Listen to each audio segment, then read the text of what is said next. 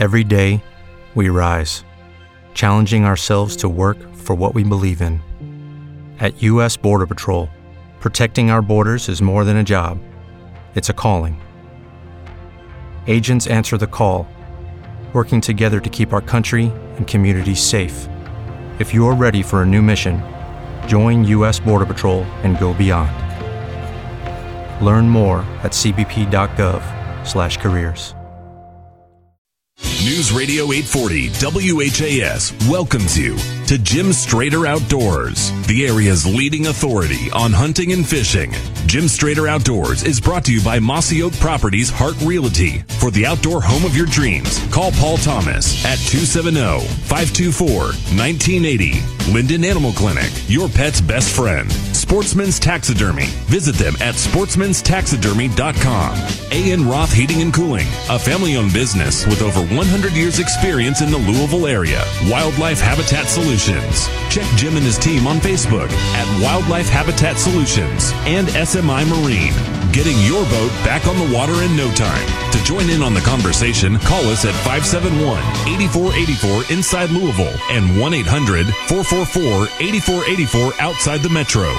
Now, sit back and relax and enjoy the next two hours of Jim Strader Outdoors on News Radio 840 WHAS.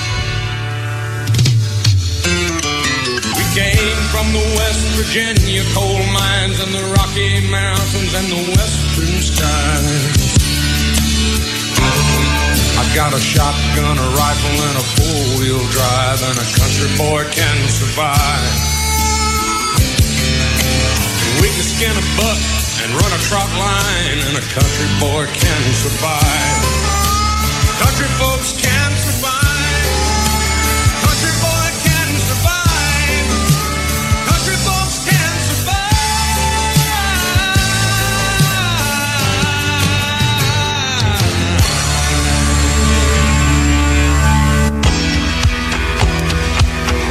Good evening, everybody. Jim Strader here with my co-host Scott Cronin, and uh, got a lot to talk about tonight, folks. We obviously have made the transition into summer, and that brings a lot of changes. It's uh, got a lot of aspects in regard to wildlife and fishing, and we're going to talk a bit about both tonight. We're going to talk a good bit on the fishing side of things about how to help the kids catch fish now that they're in their portion of the year when they got time because they're out of school. And there's a lot of things that they can do to catch fish. Scott and I'll share our thoughts about that. We're going to talk about the transition into summer bass fishing. We're going to talk about catfish, crappie. We're going to take you really round robin on on all the species that uh, provide really good fishing opportunity in in the summer period. But first, we want to talk to you about some things that are going on with the wildlife.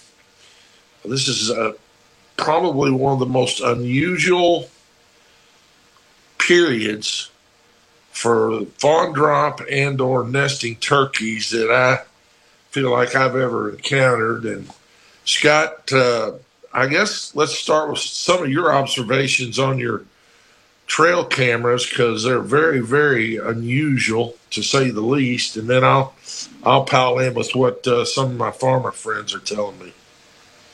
Yeah, well, we'll we'll start off on the turkeys first, and just from being out in the field and and utilizing cell cameras and and trail cameras in general, the the poults that are with these hens seem to be in good numbers on the hens that have actually had a successful clutch and been able to get through that that process of, of getting their, their brew up and, and going. Uh, seeing and hearing a lot of reports of hens with up to 16 poults. You know, most most hens are, are having six poults or more right now. Um, the problem with that is there's more hen turkeys that do not have poults than do have poults, which is going to create some concern when it comes just to carrying capacity and population density, especially in our areas that we've been struggling a little bit with our with our turkey numbers. And and as far as whitetail deer go, as of last night, according to my data that I have from trail camera observation and and being in the field, we still have several does, not the majority, but several does that are still fat and happy, and they're fat and happy with a with a fawn inside of them, or maybe two. And uh, it just goes to, to prove that the rut doesn't always happen in November, and it doesn't always happen in just a 10 day or 14 day window. But we still have several deer out there that that are packing a fawn on the internal side instead of the external side, and and lots of new fawns are still being found that have recently been born within 24 to 48 hours by all my friends in the agriculture community. Well, this mirrors uh, what my farmer friends are telling me as well. Several of them have unfortunately uh, run over fawns, and as we all know, the weather conditions been good for for taking off hay crop, but unfortunately, turkeys and deer have been suffering as a result of that. We talked a little bit about that last week, but that trend is continuing. And frankly, folks, we were prepared to talk a bit tonight about uh, some judicious mowing uh, of uh, food plots and or prep for uh, annual uh, uh, food plot crops later in the in the summer because it's time to start prepping. But right now we're moving off of that. We'll talk to you more about that next week. And the reason is I'm getting way too many reports of little bitty fawns and turkeys still on the nest and little bitty poults uh, out in these these uh, food plot areas and and clover fields and whatnot. So if you can hold off my best advice, even though it runs counter to what we would normally see this time of year, is to just lay back. You, there's still time to get those things done. And in the case of clover, in particular, if you can let it go, it's all the clover has come to head now. And by holding off, you'll actually help to reseed that plot because the heads will be mature by the time you mow. So I did want to mention that. Scott, it's just uh, very weird. I don't know a better way to describe it. Actually, I, th- this is as late for this many reports that I can ever remember. I, I, I don't know exactly why we did notice tons of late rut activity, so that's somewhat explainable. But the degree to which I'm observing little bitty fawns, and farmers are reporting running over fawns in their hay fields. It's uh, it's really odd. And the turkeys, there's gobblers still looking for hens now. I'm hearing gobblers, you know, moving and gobbling with frequency. And uh, to your point, there's so many hens out there that obviously do not have poults for one reason or another. Either the nest was destroyed or, or who knows what. You know, there's just a lot of factors that can enter into that, but predation certainly is a big one. Which, if yeah. if folks, if if you roll all that together about the turkeys, and Scott, I think you'll agree. Don't forget, even though some of the hens have a lot of poults that are evident right now, there's a huge mortality rate going forward. What do I mean by that? The folks, to Scott's point, that are seeing a dozen or more poults with a hen, I'll promise you she's not going to end up with that many. Uh, there's everything from bobcats, hawks, owls, uh, foxes, coyotes, everything loves to prey on those little poults because, as we all know, they can't fly uh, right after they're hatched. It takes several weeks before they're able to even get up to a low hanging limb to roost. So they're going to run a pretty fierce gauntlet here in the next uh, little bit, and we'll just have to see see what that portends. Scott, on average, what size are the poults that uh, you're getting reports? For me, most of them are the bigger ones are only about quail sized. Some some are a little bigger, about the size of a small chicken, a banty for example. But Uh, what are you hearing? Yeah, most most uh, most poults right now are, are running about four and a half to six and a half inches in height. If if you basically would look at your hand to to reference a, a good sized bluegill or red ear, uh, poults are just a just a bit shy or smaller than, than a full grown man's hand right now. Yes, sir. That's exactly what I'm hearing. Uh, something else that's uh, fairly unique, and it, it's on the good side of the ledger, of course, and that is antler development. Uh, lots of trail camera pictures of bucks way outside their ears already. Uh, good growth. Uh, Scott, I know you've got a lot of trail cam information there as well, and, and the reports I'm getting are pointing at an excellent, and I do mean excellent, antler growth period. And if these rains continue, they're a bit spotty here and there, but overall, we've been getting some healing rain about the time we needed it to keep the vegetation fairly lush. There are certain areas that are still under uh, semi drought conditions, but there's plenty of food out there. I guess what I'm trying to say is the plate set for continued real good antler development. Scott, what are you seeing?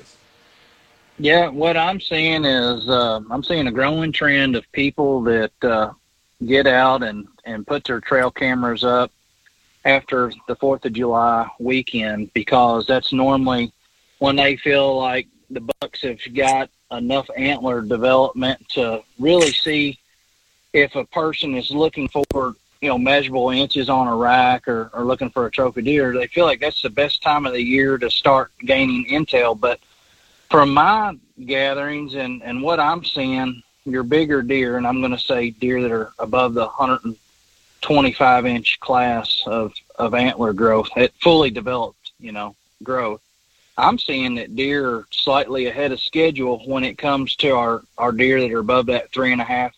I woke up at 5 a.m.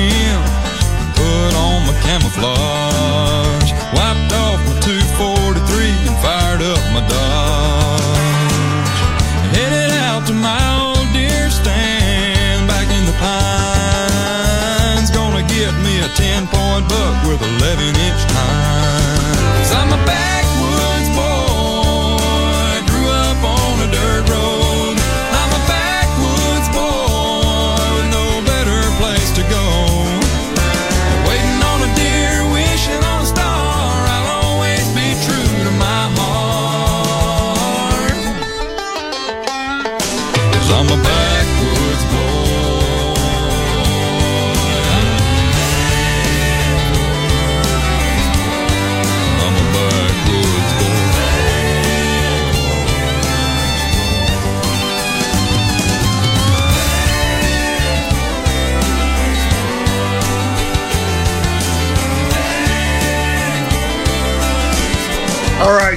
this is Jim Strader. Welcome back to the broadcast. If you were with us initially, you're very well aware we had a weather break, and obviously, your safety is our utmost concern. That's one of the reasons I love working for WHAS radios because we are a full service station and your safety is paramount.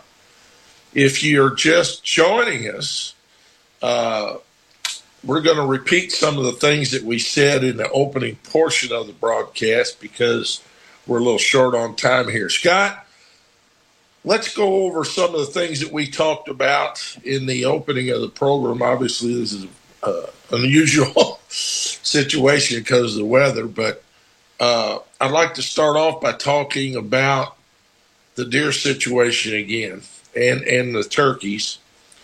Uh, let's start off, I guess, with your observations about the deer antler growth. And, and folks, what we're looking at on this antler growth this year, it's a continuing trend that we've seen over the last several years when we've had enough lush vegetation early in the spring, transitioning into early summer, midsummer where the deer really got a chance to set a good pedicle and the subsequent growth has produced just lots and lots of magnificent antler deer the last several years, and this year certainly seems to be shaping up to do the same. As a matter of fact, it appears where we may even be a little ahead. Scott, uh, I'll let you chime in here about what your trail cameras and, and your folks are seeing because it's it's really interesting.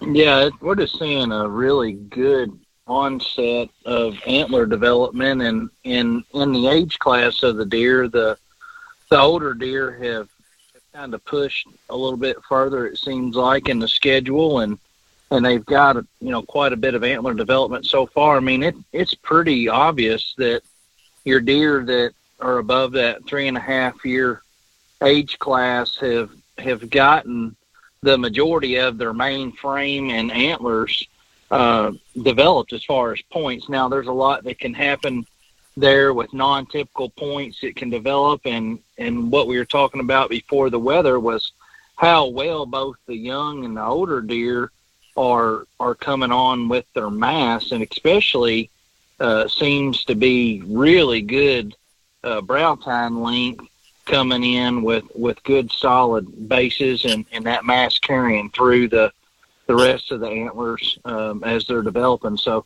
it, it looks like it's going to be just a, a, a bang up year as far as our our early velvet hunting uh, that sometimes uh, takes place in September before those deer shed, and, and then of course just going throughout the fall of our deer season. It, it looks like we're on track for for some some really good deer. Well, I want to return again to a theme that we've been promoting the last several weeks, but I think we need to reiterate it because it ties directly in to this antler development. And that's the need to make sure folks are replenishing their mineral sites right now. Uh, that's not nope. only is important for the bucks, you know, to continue to have the optimal nutrition that they need, it's also really important for the does that are nursing fawns because, as most people know, that that milk production really draws a lot of the minerals uh, out of out of the doe's system. And for those that have two fawns, or in some cases three, this is a really big uh, factor in the nutritional value that the fawns are getting out of the milk, and it also uh, affects the overall health of the doe. And I know, Scott, you're a real student of antler growth and, and what it does uh, throughout its cycle. Can you talk a little bit about that and, and uh, you know, how that nutritional need directly transfers to to the fact that they're able to grow antler instead of trying to catch up with with their bodies after going through winter. Yeah, no, no doubt. When when we look at deer antler development, other than cancer, uh, we know that velvet is the fastest growing tissue uh, known to man. So when we look at just our our whitetails that are in the you know Kentucky, Indiana, and Tennessee surrounding area of our viewers and listeners, you've got to realize that here right now, everything that they're doing, as far as every bite that they take, um, is part of that nutritional aspect of antler development. And sometimes what people tend to overlook is a lot of us will want to talk about managing deer and, and giving a deer time to grow and develop. But there's really three main things that are going to make those antlers develop and, and be what they are. And that's, that's going to be nutrition and it's going to be the, the deer's age and then their genetics. And, and right now it's just a really important time to make sure that those deer uh, on the buck side and the does are getting something in the form of, of calcium. And a lot of our mineral supplements that we make or, or buy commercially will have a product that comes out of the agricultural market uh, with livestock feeding called dicalcium phosphate. And when we take and grind up antlers and we basically do the, the analysts on it and, and we analyze what that that that structure is made up of, we realize how important the the calcium and uh, phosphate intake is on on the deer. And so when we do that, along with having other trace minerals, uh, which a lot of times people will refer to as salt, um, a true trace mineral will just help with the overall nutrition of both the male and the female. And, and what that does is it just allows for the body to be in a healthier state and to get those micro and, and micronutrients that uh, are needed to, to do not only bodily functions, but, but develop those antlers that we all like to chase. Well, so many people think of of these minerals is, as primarily salt, and a lot of people put out nothing but salt. And while that's good, better than nothing is the way I will refer to it.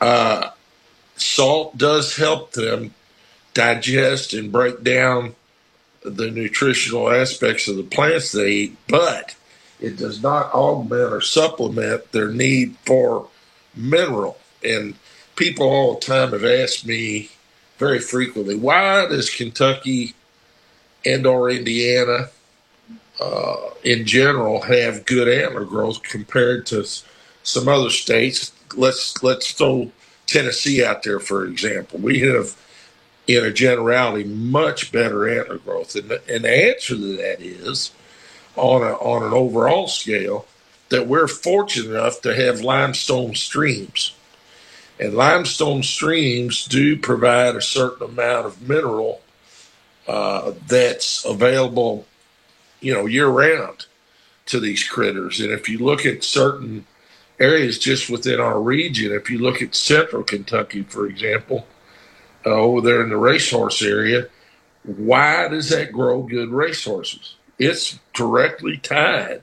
Their bone growth and their strength and what have you is directly tied to those sources of that limestone water. Now, having said that, it's very important to realize, as you mentioned, that the better minerals that we can provide for them have to be more than salt. Salt blocks are, are the best I can say, just okay. Wouldn't you agree? Yeah, what what happens a lot of times when people start talking about mineral sites and salt blocks, unfortunately, over the years, a lot of people have put out a four or five dollar salt block, uh, just basic white salt um, that a horse or cattle would would utilize, and that's an attractant.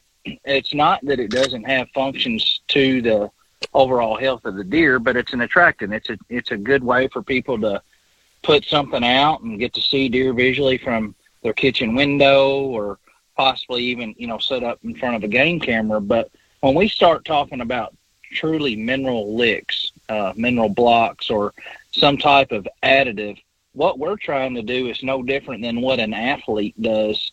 Uh, and that is we're trying to make sure that both the male and the female have got all the nutrients and have a balanced aspect of what's going on in their rudimentary needs and their bodily functions so that they can put that energy and those nutrients and, and whatever they're taking in as far as the resource on their forages and browse so that they can concentrate on good lactation and good antler development. And that's that's the biggest difference that, that people will see between those who are managing their land with mineral sites versus a salt block. It, it's a matter of nutrition versus an attractant. Absolutely. Uh, Scott, we also talked about somewhat odd occurrence. There appears to be a significant, not a large, but a significant number of those that drop their fawns very late. By late, I mean recently, in the last two weeks. Uh, and additionally, you've seen evidence of some pregnant does on your trail camera sites. I'd like you to speak to that because it's pretty startling, actually. Yeah, over the last two or three weeks, uh, with the utilization of cell cameras, you know, and checking other trail cameras that are out and about, there's several fawns that were born extremely early, in my opinion. Uh, it's very evident that and there it's not just by a couple pounds. I'm talking about leaps and bound difference in the frame size and some of these fawns uh, that are in similar picture frames, and even getting out and and seeing them in the field, glassing them. But we've got um, does right now that are still packing, uh, you know, internally a fawn. They have not gone through the aspect of fawning yet.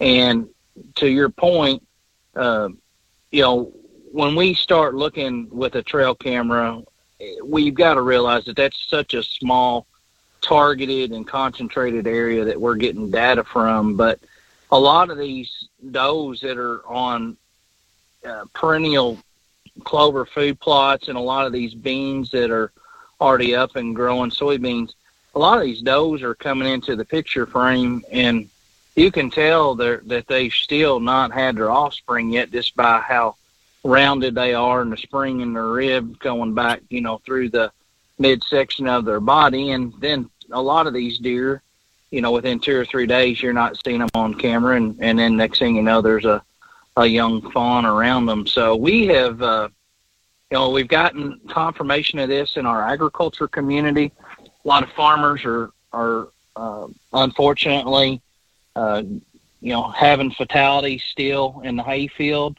with young offspring. Um, it, it's just without a doubt, we have had a very strange uh, fawning season, fawn drop this year, but it mirrors exactly what we were talking about in October, November, and December when it come to our deer hunting. I mean, we we seen rut activity from October to December. Uh, which is is kind of typical, but it was just how sporadic and up and down of a roller coaster ride it was, and the bucks breeding the does and and and being locked down with the does, and we're we're seeing the the signs of what we were seeing in the field now with how the fawns have dropped this spring. Well, there's a there's a phrase that uh, Harold Knight and David Hale coined or, or started to use back many, many years ago, and they referred to it as a trickle rut.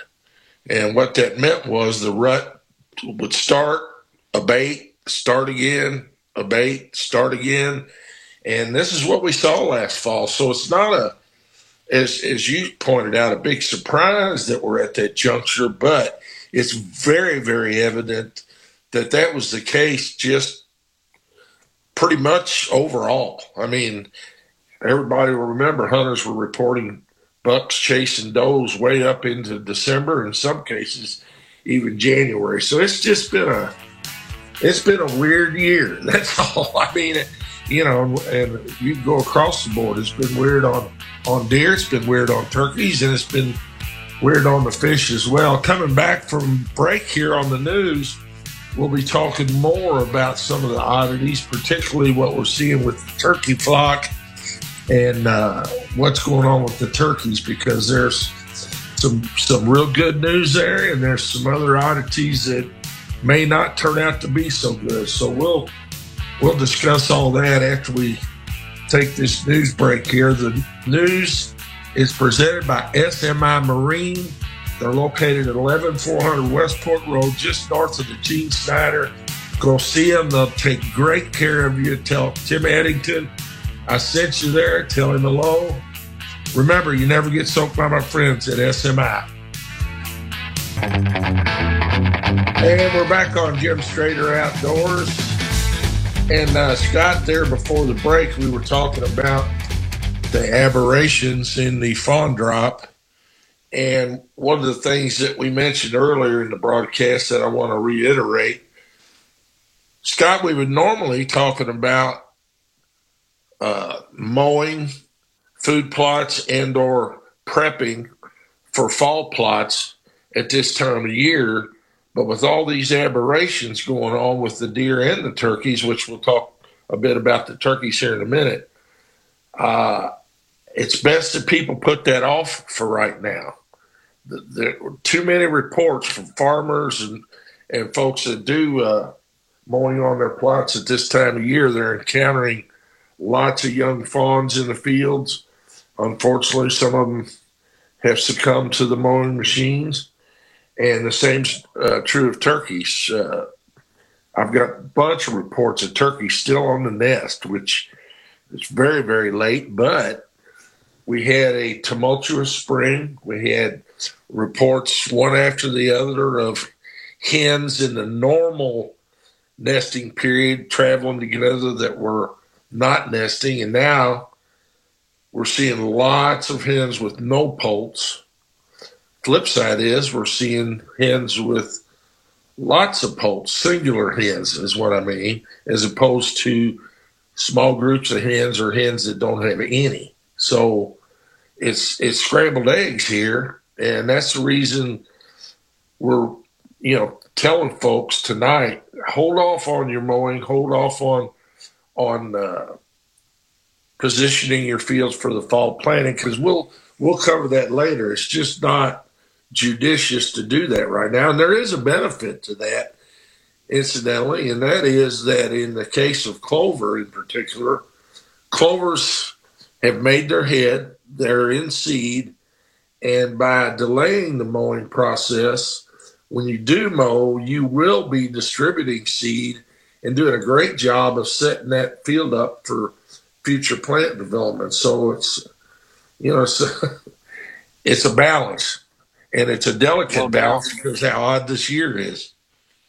No doubt, it's a great time of year for people to understand that there's more than one practice too. If if folks see that maybe they've got some ragweed or something that's coming on into their their food plots, it you know they can go out there, they can soak a rag and and uh, the proper herbicide and use the proper PPE and go out there and basically apply, you know, the herbicide to some of the the taller plants, the non-desirable species, which we just call weeds, and and uh, try to hold back a little bit because, you know, hitting on that turkey note for just a minute, there's more hen turkeys being seen without poults than poults, and that, and I'm and I'm going to stand my ground. This is going from west to east and north and south through Kentucky, Tennessee, and Indiana. But what we do have to look at on the very positive high note is there's a lot of hen groups, uh, single hens even, that are having really high poult numbers. So there's no doubt those eggs that made it through the nesting and and these poults actually got the hatch and and the hens have a brood there's no doubt that we've got really good numbers for those hens that had a success successful hatch uh, what a lot of us are scratching our head on is why are there so many hens out here that have no poults and we talked about prior to the weather throwing us off course a little bit a lot of the poults that we're seeing right now are anywhere from that you know, four and a half to six and a half inch height deal. And I'm talking body. I'm not talking just their legs. It, they're just they're they're small. They're tiny. They're hard to see. Um, they can get in cover pretty quick and hide.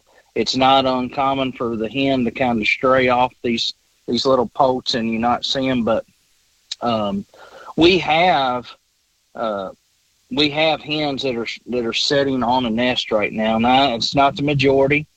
Uh, but it goes back to talking with our friends in the agriculture community. There's hens that have either nested late or attempted to renest, uh, and even having reports uh, from friends of mine, and then I'm and I'm talking good friends that are in wildlife management backgrounds and and biologists uh, on both the public and private sector. This, I mean, and you talk to there's there's still some reports of some birds gobbling and some birds that are out there actually courting some hens, which is really strange and weird. Uh, and it's just not Kentucky. I, I've got a really good friend of mine that was out on a hog hunt in Texas this past week and and actually called up a gobbler and uh, that that was gobbling. And and yes, turkeys gobble year round, but it it is pretty uncommon to to hear some of these reports of, of how late some of these hens are setting right now. Well, to the point of the gobbling activity, generally speaking, when you get to this time of year, the gobbling you'll hear will be right at sunlight, sunrise. Mm-hmm. However, the folks that I'm talking to, and I'm encountering this myself in the field or while I'm fishing, there's birds gobbling at, at various times of the day and they're on the move. And what that means is they're still eager to breed.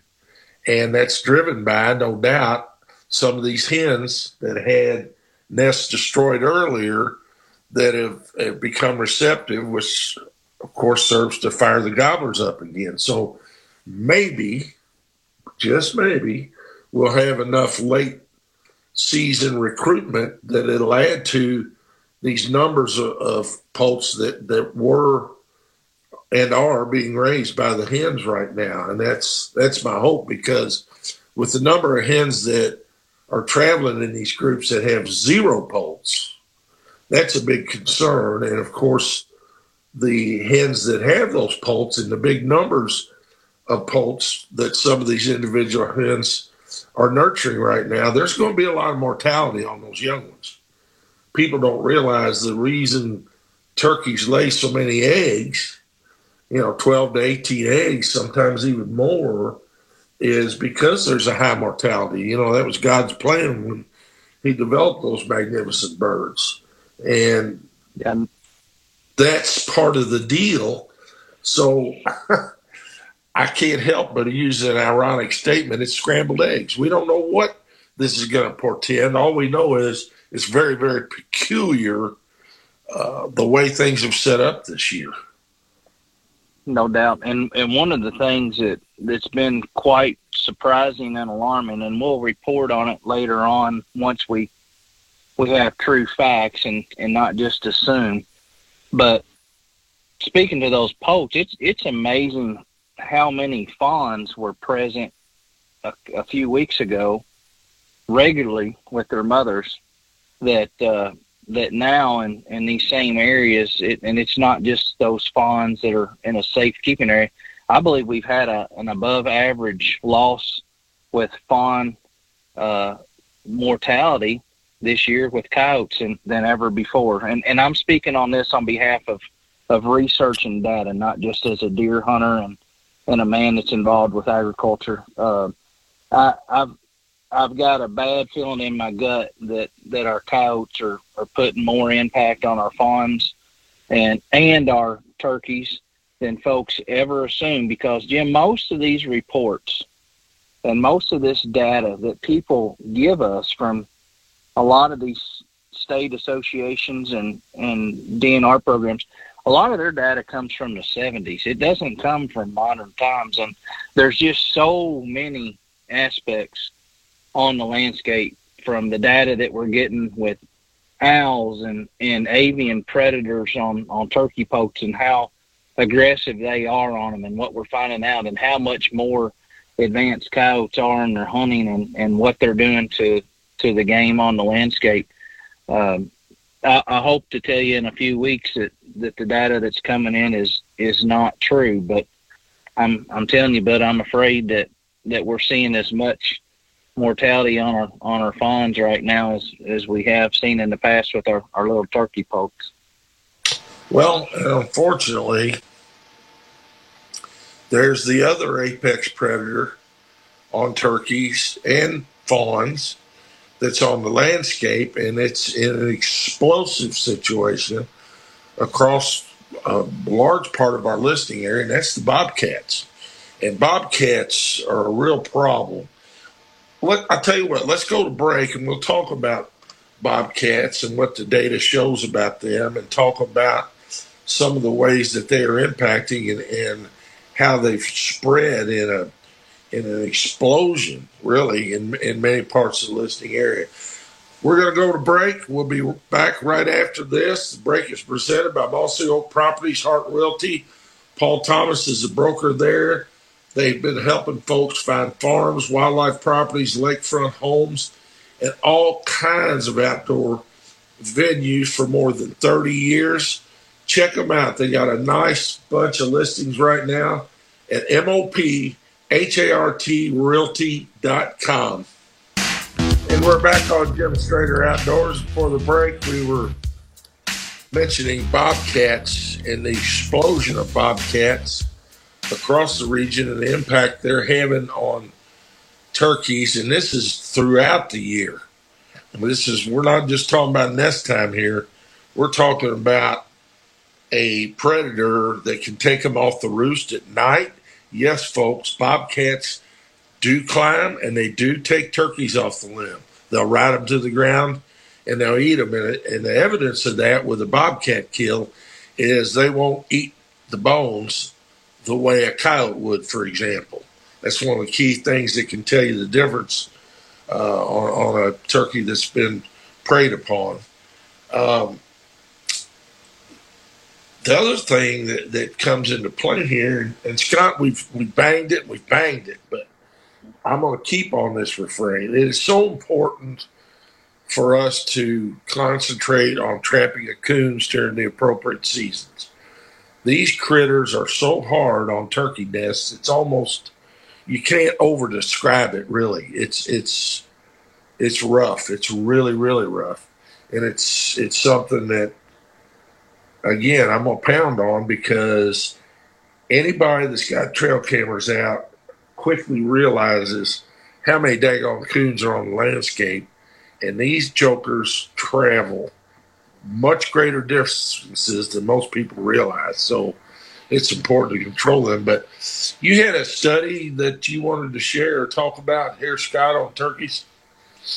Yeah, well, I'm, I'll I'll let a little bit out of the bag. I don't want to let let it all out, but but basically, um, there is there's two studies I want to talk about. One is an ongoing study about the the impact, and this is not just for Kentucky. This is spanning several states, but it's about how avian species, owls, hawks, um, those types of predators are, are having an effect on on young turkey poults, and it is amazing the the information that is coming in on that. And I don't think people are going to like just how powerful uh, those avian species are on the on the on the little turkey poach. But uh, there's also uh, we've we've had some individuals on with Turkeys for Tomorrow in the past, but folks that are truly passionate about the wild turkey and, and trying to to look out and to not only the, the well being of the future with sustainability of it, but just what your your role has been in the last year, how many states you've hunted, what are you seeing as far as turkeys uh, in any state. This can be for any of our listeners. Turkeys for Tomorrow uh, just released uh, their 2023 survey, and it's the spring 2023 Turkeys for Tomorrow survey, Jim. And what that's allowing turkey hunters to do is to, to look at where they hunted, what changes they've seen on either private or public land, uh, they're trying to look at the aspect of the experience level of the turkey hunter, and then moving forward, how engaged turkey hunters are in wanting to have a voice in when their season opens, closes, or the responsibilities, uh, even if it comes to having some type of bounty uh, with predator control. So, uh, two thumbs up to the folks over at Turkeys for Tomorrow, and and throw out a a pat on the back to my buddy Jason Lapardis over there for for getting that uh, out and shared and and uh, getting it across in front of us that that are passionate and care about the turkeys. So, absolutely, and another aspect that we want to mention here, we've only got about a minute, a little more than a minute and a half uh, remaining. And Scott, we touched on it, and I'm probably going to do it. We are probably going to do a full show about it and that's uh, summertime coyote hunting. It's uh, at the right time of year to help uh, damage control, if you will, on these fawns and on the turkey poults, and, and it's it's a great sport. And this is a time of year when you can have a pretty significant impact on your specific property by doing some predator control at this time of year. It is, and it's an excellent opportunity to capitalize on this strange fawning aspect of, of what we've got going on too because folks need to remember right now uh, that there's a lot of lot of coyotes out on the landscape looking for a fresh drop coyote so or a fresh drop fawn well and, and that's even greater threat because those female coyotes have to feed those pups. What does that mean? Increased consumption of wildlife. And that's one of the ugly aspects that we need to take care of. So we'll uh, talk about that and more on the next programming around the corner. Again, folks, thank you for listening. Uh, hope that our weather bulletins kept you safe. That's one of our paramount things that we care about here at WHAS Radio. And enjoy being with you tonight, even though it was a short broadcast. God bless everybody. What if you could have a career where the opportunities are as vast as our nation, where it's not about mission statements, but a shared mission? At U.S. Customs and Border Protection, we go beyond to protect more than borders from ship to shore, air to ground, cities to local communities. CBP agents and officers are keeping people safe. Join U.S. Customs and Border Protection and go beyond for something far greater than yourself. Learn more at cbp.gov/careers.